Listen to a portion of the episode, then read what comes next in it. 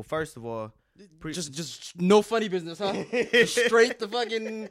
All right. Pay attention. We're gonna teach you something real special. Real special today. This is Two Coins with my boy Wally, then Ronnie. Wherever you're at, we're at. Showing two sides of the same coin. Let me know what y'all think. Two Coins. Follow us on Instagram and Twitter today. And welcome back to the Two Coin Podcast. It's your boy Ronnie. And I'm your brother Wally, the other side of the coin. Today's episode is brought to you by Jim Beam. Jim Beam. Shout out to the Beam family, bro. In my system.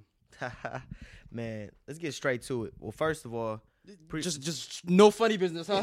Straight the fucking, straight the business. Nah, I did want to say one thing, bro, because I know it's been a minute since we actually dropped an episode, and for those of y'all that follow us and are wondering, like, we're just trying to get some back-end logistical stuff, like, handled, figured out, you know what I mean? Yeah. Trying to, like, finalize certain shit so that we don't got to keep coming with y'all with a new frame every week or a new logo every week, you know what I mean? So... Takes a lot of work behind the scenes to put this together, but we love doing it. Hey, so. Man. Facts, bro. You only got two brains fucking on some shit. Yeah. You know, that's all. Yeah. Anyway, so NBA trade season, bro. So what's the date today? Fuck, my watch is out of bed. Today is February 10th. So today is the actual trade deadline day, right? So 3 p.m. Eastern time today afternoon. And for those of you that don't know what we're talking about, this is for the NBA. National Basketball Association. They have every season they have a deadline to where teams can make trades and acquire players from other teams. So today's the deadline, and usually on the day of the deadline is when, you know, most of the blockbuster trades and big headline names, you know, start appearing all over the place. So it's definitely an occasion for people like us. Nah, definitely, bro. And it's you know what? It's crazy because it's like the amount of stuff that happened with this trade deadline, right? It started off wild, like, you know what I mean? For those of y'all that don't know, you haven't put the fucking pieces together yet. I'm a Cavs fan, so, like, the entire trade market opened up with us getting Caris LeVert. That was a good pickup. Fat bro. And which initially, I mean, shit, your ass didn't hear the end of it from me. I'm over here like, championship. And I thought that was the best trade that was going to happen. I didn't know if, you know what I mean, Ben Simmons and, Harden were going to get traded at that point, you know what I mean? We'll get into all that. That's what I was going to say. We're going to build up, but, like, by intensity, the block. But just the way that first happened, right? It was like, oh, shit, this is a wild-ass trade. Like, this is crazy. Mm-hmm. And then the Sacramento Indy deal happens. Yeah, it seems like every trade deadline, Sacramento's doing some stupid shit to fuck up their team even worse. Like, go through, when you have time, obviously not right now, when you have time, go through the Sacramento Kings Reddit or subreddit. Damn, they have it? Bro, every post in the last 24 hours has been, I'm done with this franchise. Hey, so guys, what's your new favorite team? Fuck the Kings, blah, blah, blah. Like, that's what you get for putting a fucking professional sports team in Sacramento. I mean, bro, all right, so just to give y'all some context, the Kings ended up trading Tyrese Haliburton, who was a franchise cornerstone in the fucking making. Probably their best draft pick in the last, like, 10 years. Nah, facts, dead ass. And on top of that, it's just like, he said he wanted to be there. Mm-hmm. You guys said that when there's no way in hell we're trading him. And then y'all end up moving him. Everybody thought it was going to be De'Aaron Fox and Buddy Hield that's moved. And it's like, bro, not only do you move him, but you move him to the Pacers. This man has to move from Sacramento to Indianapolis. I'm sorry, that's just sidebar. Bro. But like, nah, I mean, bro, dead ass. This dude goes from the West Coast to the middle of fucking nowhere. It is like, bro, like Tyrese Haliburton, like, I just feel like he's starting to come into his own. He's in his, second year. Like, bro, he's balling this year, too. By this time next year, I feel like he would have made the Sacramento Kings name a lot more relevant in the headlines because he had, like, an interview post-game, I think it was 2 weeks ago, like a couple days before he got traded, where he basically mentioned that, I want to build this franchise from the ground up. I want to get it out the mud. Anytime a player says that, usually works out because they fucking mean that shit. They don't just say that shit. You know what I mean? Just say it, yeah. Nah, so, you're right. I mean, I feel like him going to Indiana now, he's going to be even more motivated, but the only problem is Indiana's getting rid of all their pieces, so they're starting from scratch, bro. So we're probably not going to hear his name really mentioned within the next couple of years, and then, like, all of a sudden Indiana's going to, like, rebuild, and then he's going to be a veteran or some shit, and then that's when we're really going to see who Tyrese Haliburton develops. And I'm not going to lie. I'm not going to follow him because I'm not going to follow the Indiana Pacers. Yeah. Nah, but facts, like, if he's doing good, I'll hear about it. You see, the crazy thing about that trade, bro, I just feel like both teams moved sideways. Yeah, it's like none of y'all got better. At all. Like, at all. You know what I mean? But, hey, man, guess you can't fucking I don't know, bro. That's like the definition of what players always be talking about. You know what I mean? This really is a fucking dirty. Like, when players move, it becomes a problem. Mm-hmm. But a fucking franchise can just turn around and be like, yeah, never mind. We don't want you no more. Perfect example, and this is a good segue. Andre Drummond. In the offseason, he signed a one-year deal with the Sixers with the intention of them retaining him. And then this was supposed to be like a contract year for him to prove himself. And they have the cap space to sign him if you know, he does well this year or whatever. So basically, they promised him that he was going to stay the year, and today they trade him.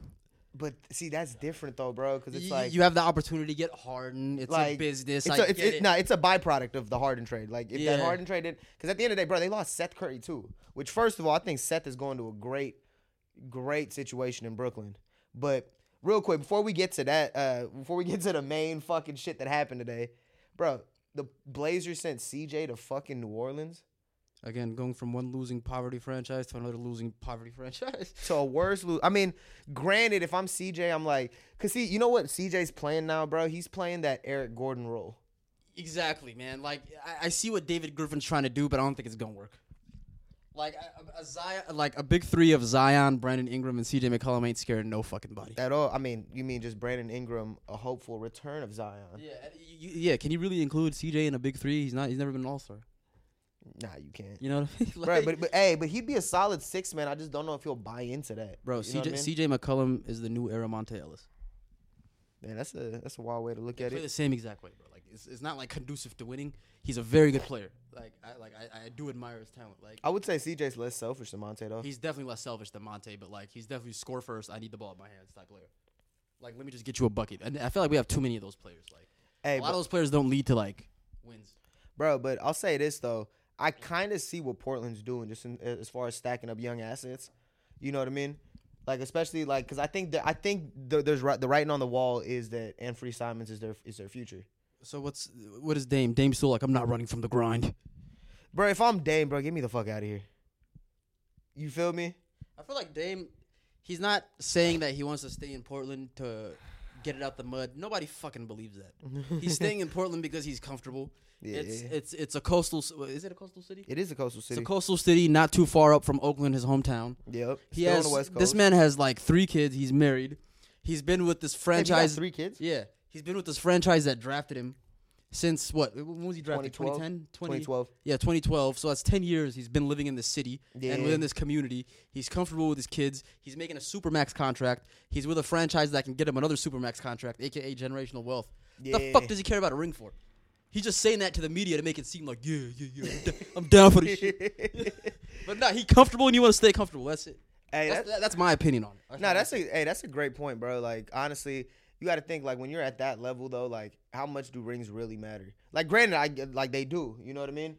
But, like you said, bro, you have the chance of generational wealth or get a fucking ring. See, nigga like me, man, like, as soon as I got drafted, I wouldn't give a fuck about winning a ring. Like, bro, I got 50 million in my bank account.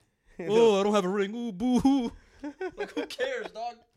Like, you really got to have that, dog, like, something different in you. Like, the Kobes and the LeBrons and everybody else who want to ring. Like, yeah. You got to have something different in you to, like, see past the money. But I feel like the majority of the NBA, I'd say 70% of it, doesn't give a fuck about winning a ring. If it happens, cool.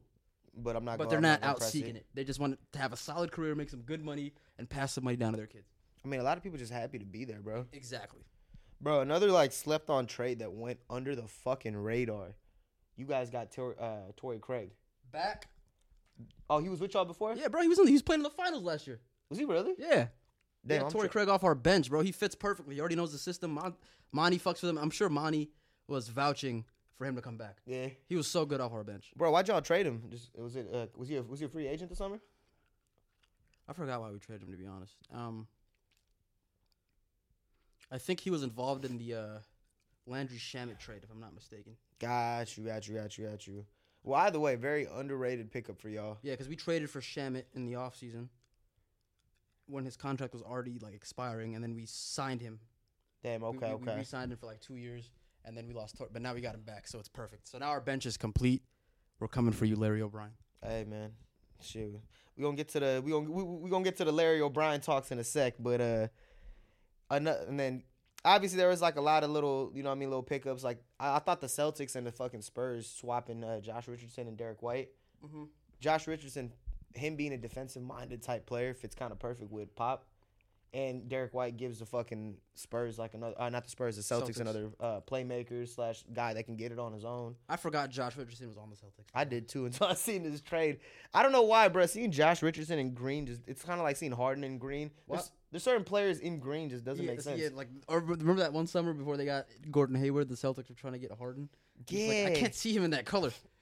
I can see him in white, but I can't. I'm not gonna lie. Even Dennis Schroeder, I'm like, it's still kind of weird seeing him. It is, bro. It is. I mean, yeah, bro. Like, it really is. Especially because he was with the Lakers last year. But see, here's the thing. Rondo didn't look weird in the Laker uniform. In the Celtic uniform. He was Celtics. He was Lakers. He went to the fucking. I feel like there's like cognitive bias when it's like the team that drafted him. You know what I mean? Like, he wasn't traded there. Yeah. Nah. True that. Yeah. But yeah, man. And then obviously there was like a bunch of little trades that happened. That's in my mind it's meaningless because. As long as you the top four in each conference, not even top four, to keep it a buck with you, there's only three teams out of the fucking East that's really going to make it, and only two teams out the fucking West that's actually going to make it.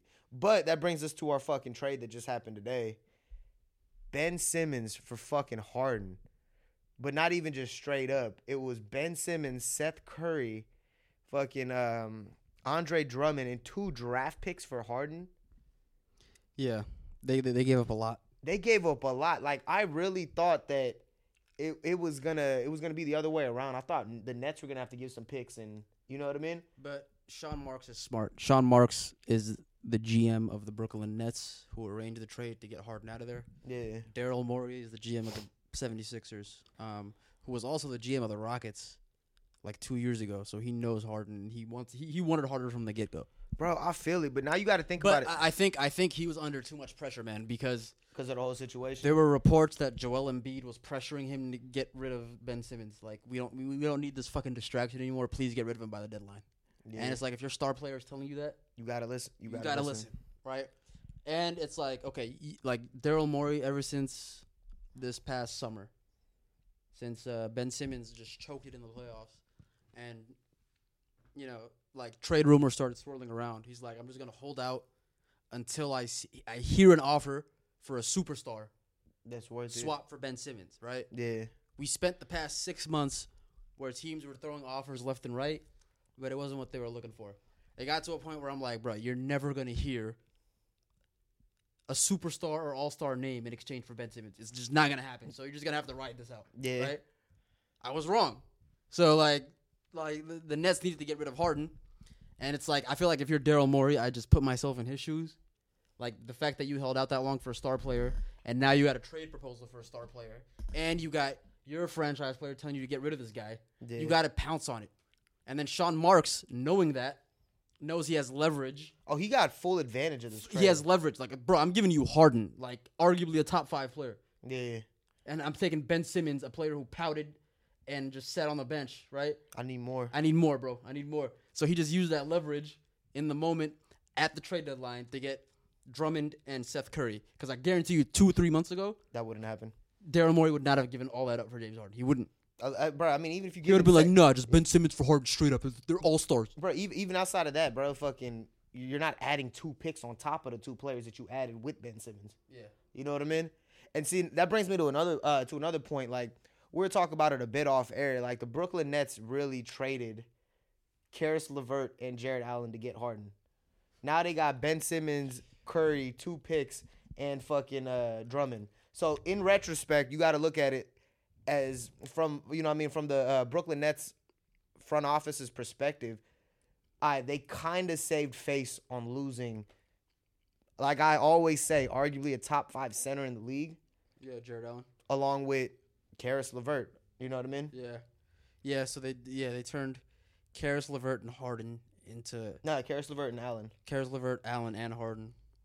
No, Allen was just... Harden was just the middleman. Yeah, because he was... Okay, got it. You know what I mean? But at the same time, it's like, bro, like... They saved face, though. But it's like you gave like, the players in both trades to, like, Eastern Conference rivals, who you could very well see in the playoffs, and they could bounce you with the players you traded to them. Yeah. You know? Bro, I mean, that gets you think... Like, when we talk about, like, executive of the year... Bro, it has to be fucking Koby Altman, bro, because I sit back and I'm just like, this dude really traded Dante Exum in a second-round pick for Jared Allen. Yeah, they're going to give it to him this year because nobody expected the Cavs to be as good. But even, bro, not being good has to do with the fuck with JB Bickerstaff. Yeah. But as far as assembling this roster. No, well, yeah, because JB Bickerstaff. Obviously, they work hand in hand. You're right. Yeah. Yeah, like JB Bickerstaff can't do shit if the roster is not good. His ass. Yeah. But I mean, bro, but still, JB has a lot to do with this team's success. Like, bro, you got to eat our starting five, right? Mm-hmm. We have legitimately three people who could be the center focal point of a franchise. Now, with Caris, that's about four. Yeah. For you to be able to get these players to buy in on a team-first mentality. You're following the Phoenix Suns blueprint. Literally, bro. Hey, man. Honestly, like, Mikal Bridges, bro, that was a top 20 pick in the first round. Like, you could build a franchise around him. You see what he's very capable offensively. But the reason why he's an elite defensive player and glue guy is because that's what we need from him, as from our franchise. You know what I mean? But on draft night 2018, if the trade between like the Sixers and Suns never happened, or it's like if he ended up with a poverty franchise, he would have been asked to do something different and would have seen a different player. Damn, okay. You know what I mean? So that's the blueprint, bro. You think Mikal could have went down like the Miles Bridges route? He could have, yeah, but he had the talent to. Yeah, yeah. Like he still can. Like we're talking about it. Like he had the talent. Old. Yeah, like he was always gonna be a good two-way player, but we just don't need as much from him on offense now. Yeah, I mean y'all got a lot. I mean, shit, bro. Interesting trade deadline, bro. That brings me to, you know what I mean, the chance, like you was talking about earlier, the Larry O'Brien trophy and who's really going to be in contention. Yeah, and after this, we'll switch to another topic for those of you that don't give a fuck about them. Yeah, nah, for real. But not like dead ass, bro. Like, outside of the West, it's going to be you or the Warriors. You know what I mean? The Suns or the Warriors are coming out. After this Philly trade, I'm not going to lie, bro. I look at fucking Philly as actually a problem now. You know what I mean? I'm not really worried about fucking Brooklyn. Yeah, they got Ben Simmons. You know what I mean? That's cool and all. But the fact that you gave Joel Embiid Harden, not even that Philly got Harden, you gave Joel Embiid Harden. Yeah. It's going to cause some problems, bro. They're going to be, there's no way they're not going to be good together. You feel me? Yeah. Like, they're both ISO-type players in different areas of the fucking court. Yeah, and Harden is a facilitator. You feel me? An even better facilitator than Ben Simmons is, let's be honest. He's a better facilitator than Ben Simmons is. At this point in his career, yeah. But oh my God, he can shoot. Oh my God. You don't have to worry about a lefty point guard being fucking too much of a bitch to shoot.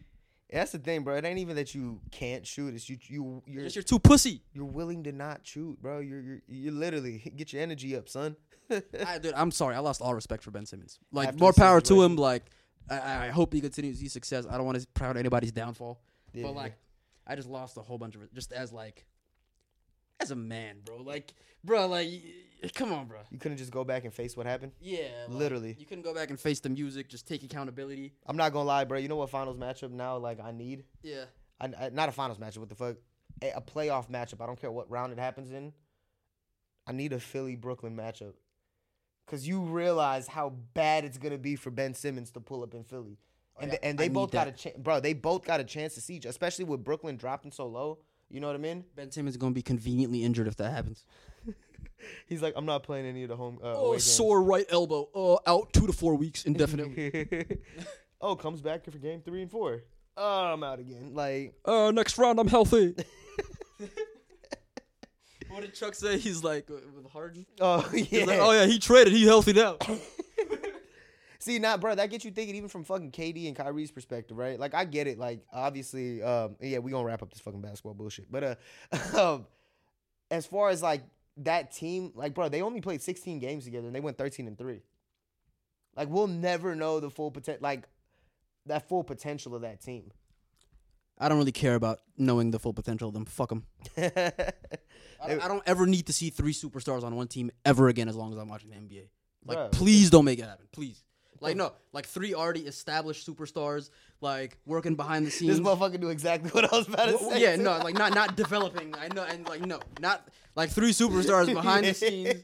Like, let's all go join the same team. I'm going to force my way out. I'm going to call Rich Paul. Like, no. Yeah. That shit is fucking toxic for the league. It's going to ruin the NBA. I don't need to see that shit ever again. It's not organic, bro. Like, Ben Simmons being a bitch, I better not see no other NBA player acting like that. At all. I mean, Zion might, bro.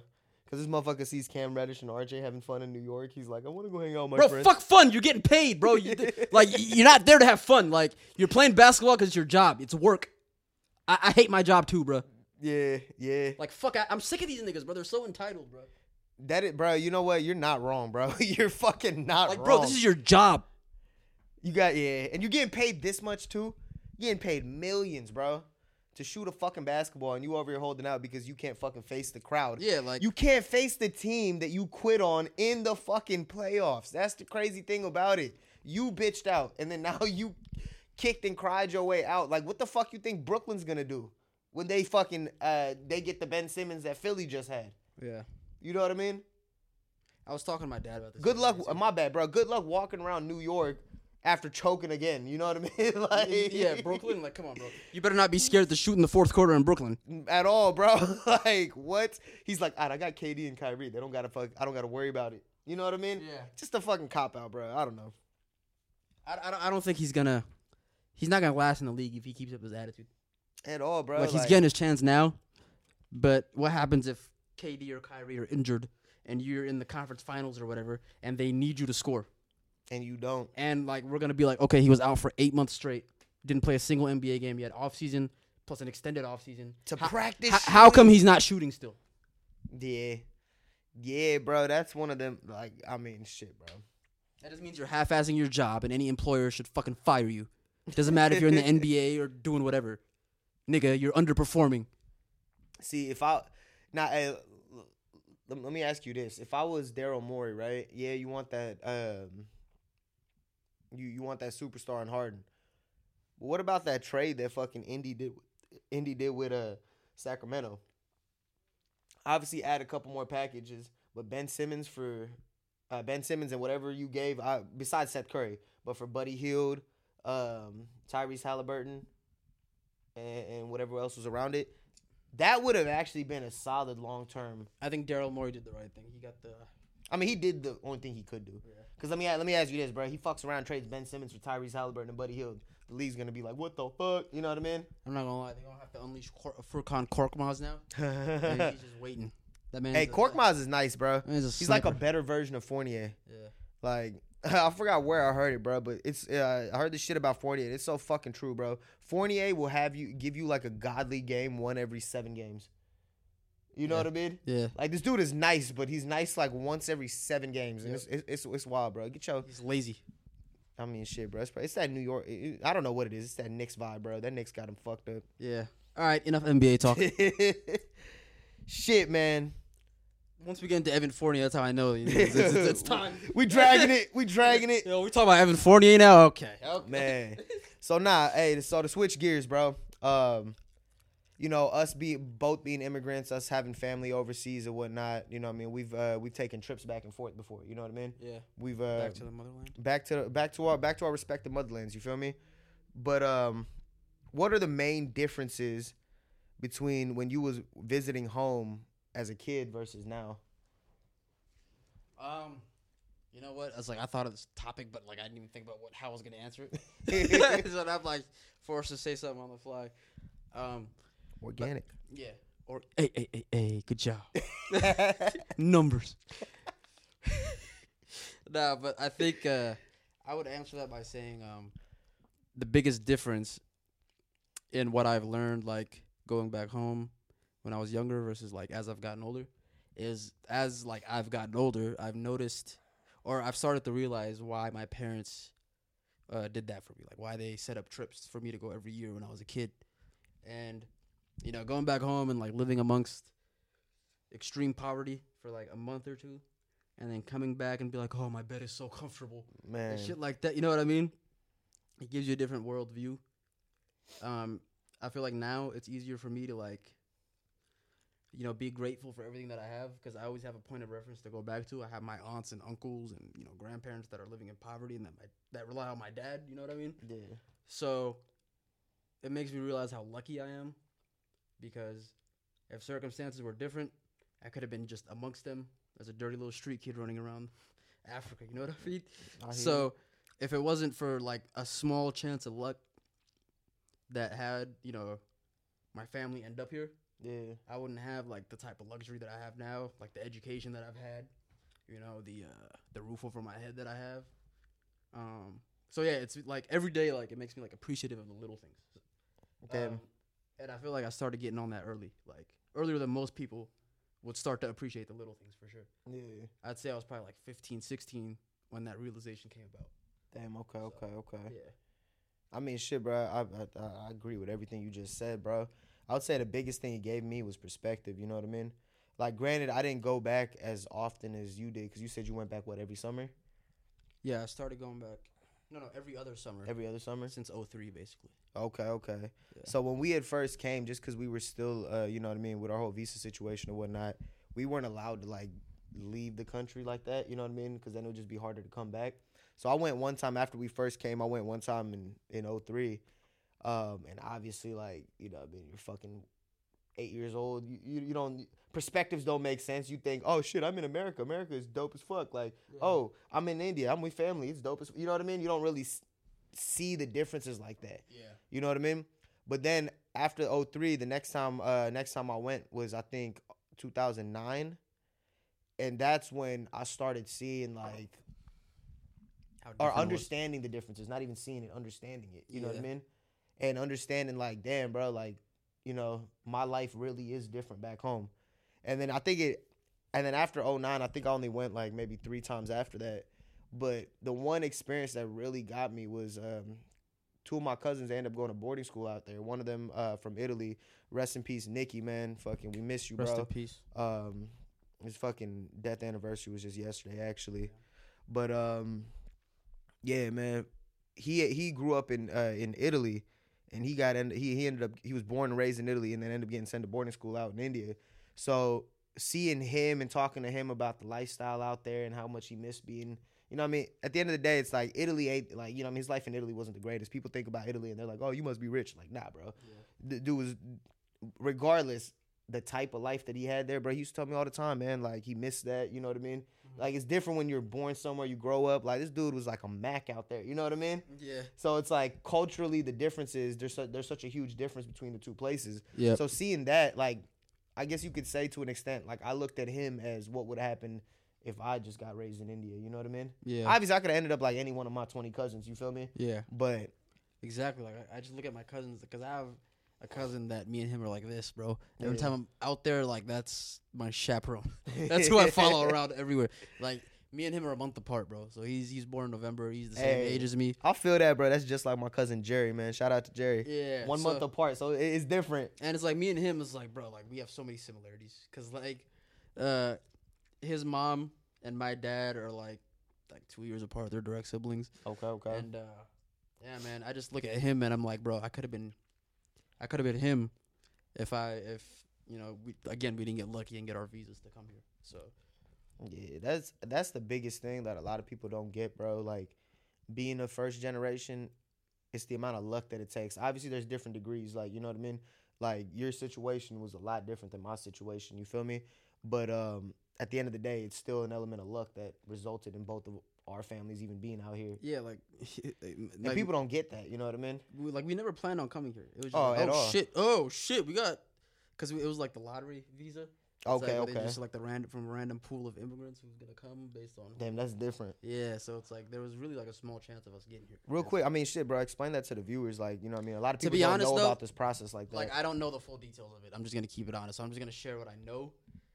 What I do know is that, like, you got a pool of applicants, because every year there's a bunch of people from all over the world try to get to America and better their life, right? So you have like a pool of applicants from, I guess they divide it by section, like the Middle East and Asia and like Europe and like Africa, like, you know what I mean? Yeah. So you got a pool of applicants from each region that apply for visas or, you know, basically the right to come here and work as American citizens. Are there certain criteria that you got to meet?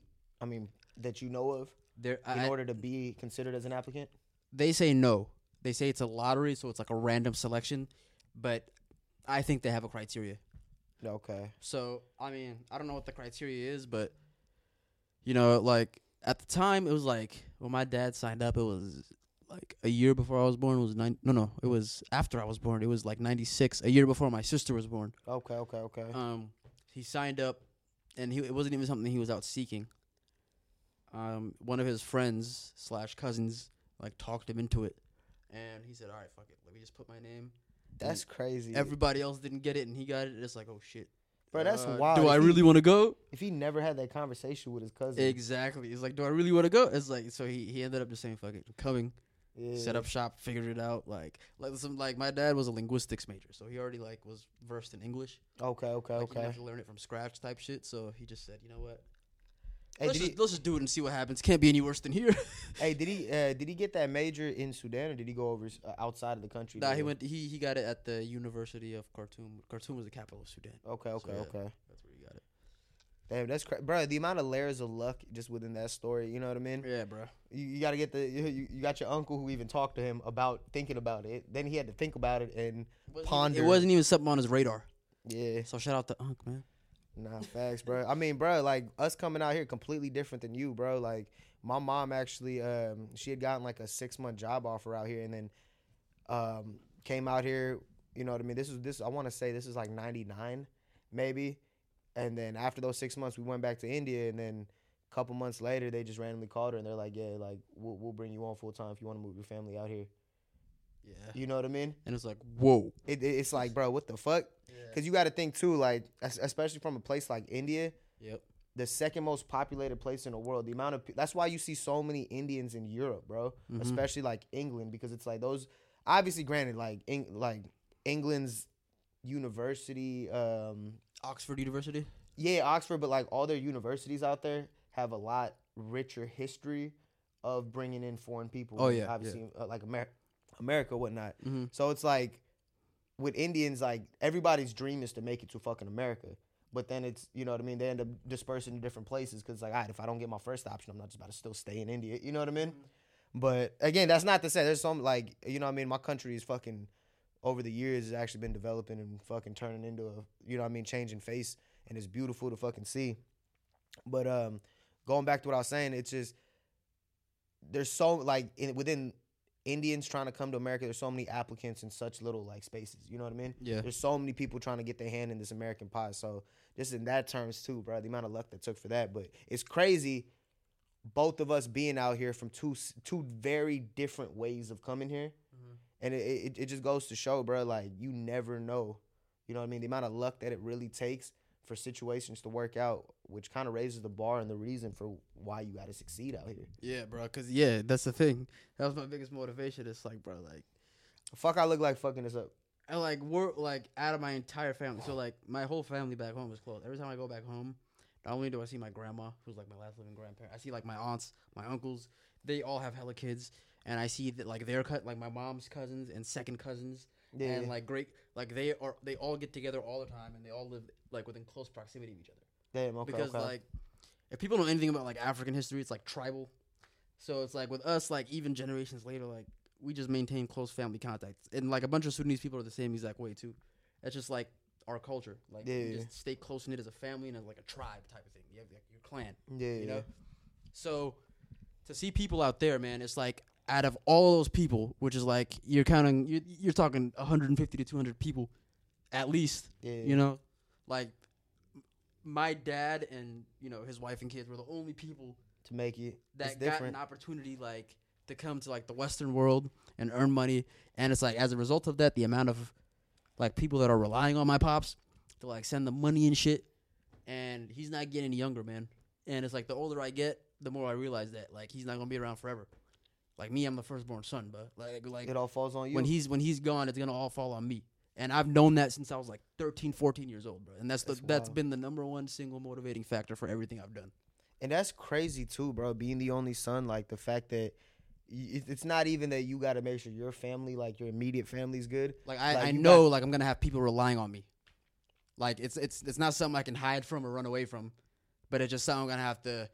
Like, what I can do that's in my control is put myself in the best position to fucking be able to provide for them. I mean, bro, you a deal son, bro. They looking at you like, come on now. I mean, bro, like, do you even think your little brother got that kind of pressure? Or he's more... No, he does to a degree, but like, nah. Like, he's more free to be who he wants to be? Yeah, exactly. Yeah. Damn, bro, there's levels to this shit, man. Yeah. Let's see. Yeah, bro, like, hey, But it's not something I'm, like, running away from, you know what I mean? It's something I embrace. Yeah. Because, like, yeah, dude, I want to help my people. I'm in a position to, like give my people, like, a little piece of what I was able to, like, get lucky from here. Yeah. So I was like, I got no choice. Like, what the fuck do I look like being a bum out here, bro? You know what I mean? Like, yeah. what type of embarrassment do I look like if I'm just out here bumming and not doing shit with my life? You know? Yeah, because at that point, it's like you could have done that back home. Exactly. Like, exactly. I got the opportunity to be out here. You came all the way to America to be broke. Yeah. But, hey, I'll say on the other side, right? Like, I was watching this academics interview, the one that just came out on Vlad, and he was talking about him being a Jamaican immigrant or whatnot. And it's crazy because one of the things he had said, it really struck with me because he was talking about how back in Jamaica, right, they, you know what I mean, they weren't rich by any means, but they had land. Mm-hmm. They lived in a house, him, all his brothers, sisters, you know what I mean? I think it was like three of them. They each had their own room. Mm-hmm. Their mom had a room. Their dad, you know what I mean? Like, it was a big spot. They would eat off the land, hunt their food, all that stuff, right? He's like, bro, like, we hear my mom is my mom goes to America and she's bringing us out there. So when her and her, when him and his brother are on the flight, they're like, damn, bro, like, we're going to America, this, that. They end up in fucking New York and they're like, yo, what the fuck is this? Bro, we left a 5-bedroom house on fucking acres of land to come live in a fucking 2-bedroom apartment complex. Yeah, in the middle of fucking... like you know Queens, I mean? Like you feel me? And he's thinking like, damn, bro, this is the American dream. Yeah, no, like New York. Bro, we landed in New York when we first came to America. Yeah, like first thing my dad thought was like, fuck this. like what type of dream is this?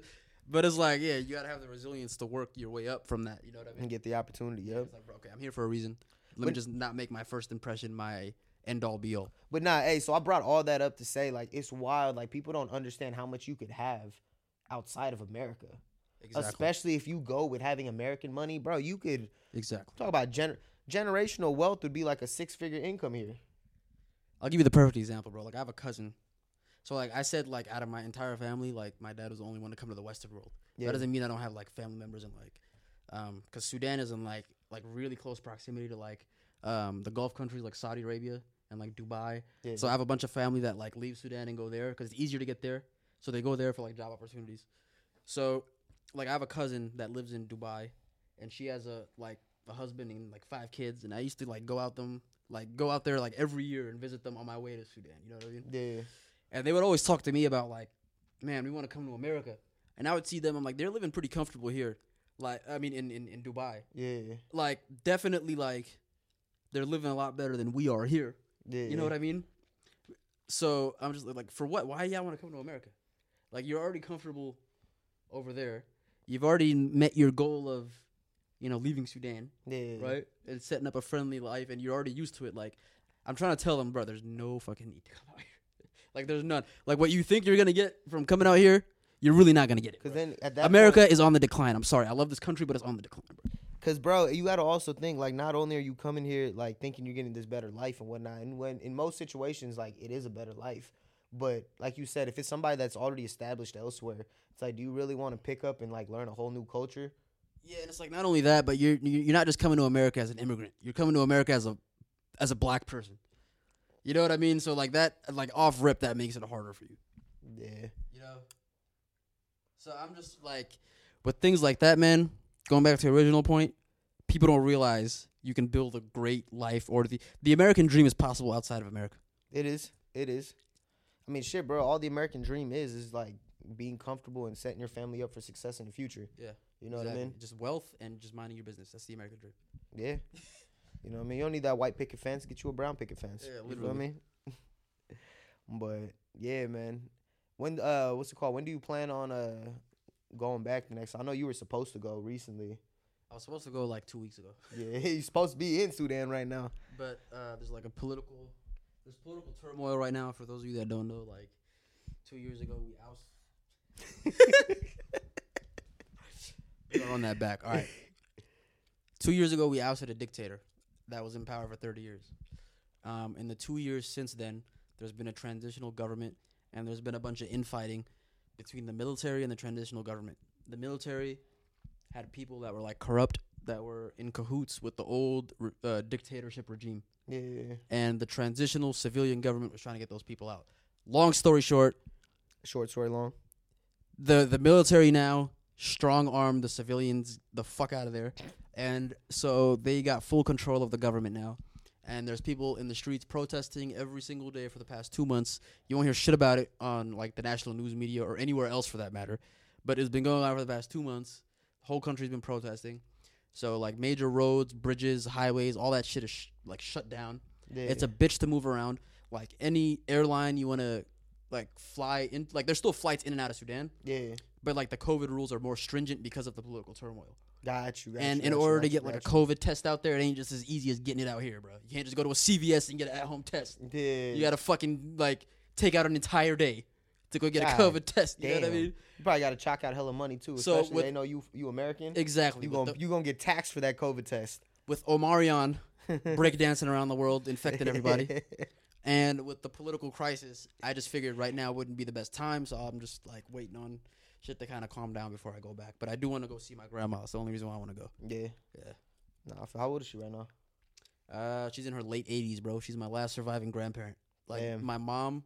Both her parents are deceased, and my dad, his dad passed away before I was even born. So, that's the grandparent that I'm closest to. That's been in my life my entire life. Damn, okay. So, yeah, definitely want to go see her. Nah, I feel that, bro. I mean, shit, man. I need to go back soon, bro. I'm not gonna lie. I think the last time I went back was 2014. You know what I mean? So that's 6-7 years, Yeah, obviously, I seen a lot of my family, early 2020 when we went for the funeral and whatnot, but that wasn't even in India. I just feel I need to go back just to get that sense of grounding again, you know what I mean? Yeah. But hopefully soon, bro, I know I'm just moving around trying to figure shit out for myself right now. I'm about to graduate soon, trying to get you know what I mean, trying to find where I'm trying to be established next. Once shit kind of slows down, I do want to go back. But then, on the other hand, like you said, bro, I don't want hella years to just pass. And next thing I know, I look up and it's been 15 years since I've been back home. That's another thing, too, is, as an adult, bro, it's harder to go. Because now it's I'm expected to pay for my own ticket and flight back and shit like that. Which is, I'm willing to do, but I'm not willing to do it every other summer, every year. I've been going, when I was a kid. Yeah.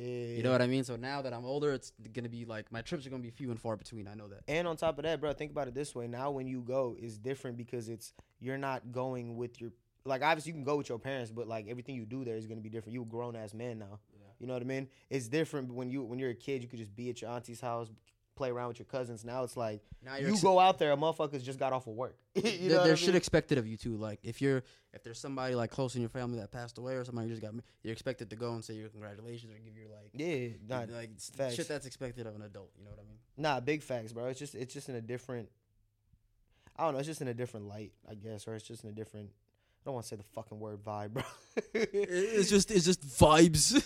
But nah, bro, it's just in a different, damn, bro, I kept saying. Manifestation. I kept saying the same shit over and over again. That thought ran the fuck out of my head. You're being toxic.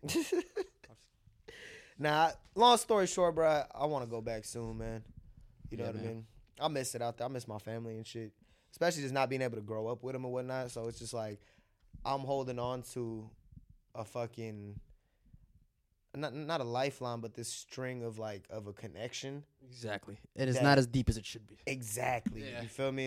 It nowhere near as deep as it should be. I don't know. I'm not gonna lie, bro. I get jealous of seeing people out here that got hella family and shit. I'm like, bro, I'm going to my grandma's house. You lucky fuck. And motherfuckers don't get. I mean, I don't want to say they don't understand how lucky they are because a lot of people, you know what I mean. People only know what they know, right? Exactly. But for those of y'all that are able to grow up with family and stuff, cherish those moments, bro. That extended family. Don't take it for granted. Not at all, bro. Really be thankful that you have, if you do in your life, your cousins and uncles and grandparents that are easily accessible to you. Mm-hmm. Go kick with them. Be thankful that you have those people available. Because, even when I was a kid, bro, there's been times where I'm like, man, I fucking miss my grandma, bro. Yeah. You know what I mean? And it's just I'm thousands of miles away. So that shit sucks. It does, man. Well, on that note, bro, killed it yet again. You feel me? Another one in the wraps. You feel me? We appreciate y'all patience with us. I feel like we say this every other episode, but, hey, this work in progress. We building it. Literally built this bitch from the ground up, you know what I mean? Got it out the mud. Bruh. Hey. But, nah, man. And, we got another one in the books for y'all. And, yeah, man. On behalf of the Two Coin Podcast, this is your brother Waleed signing out. And I'm Ronnie, the other side of the coin. Yeah!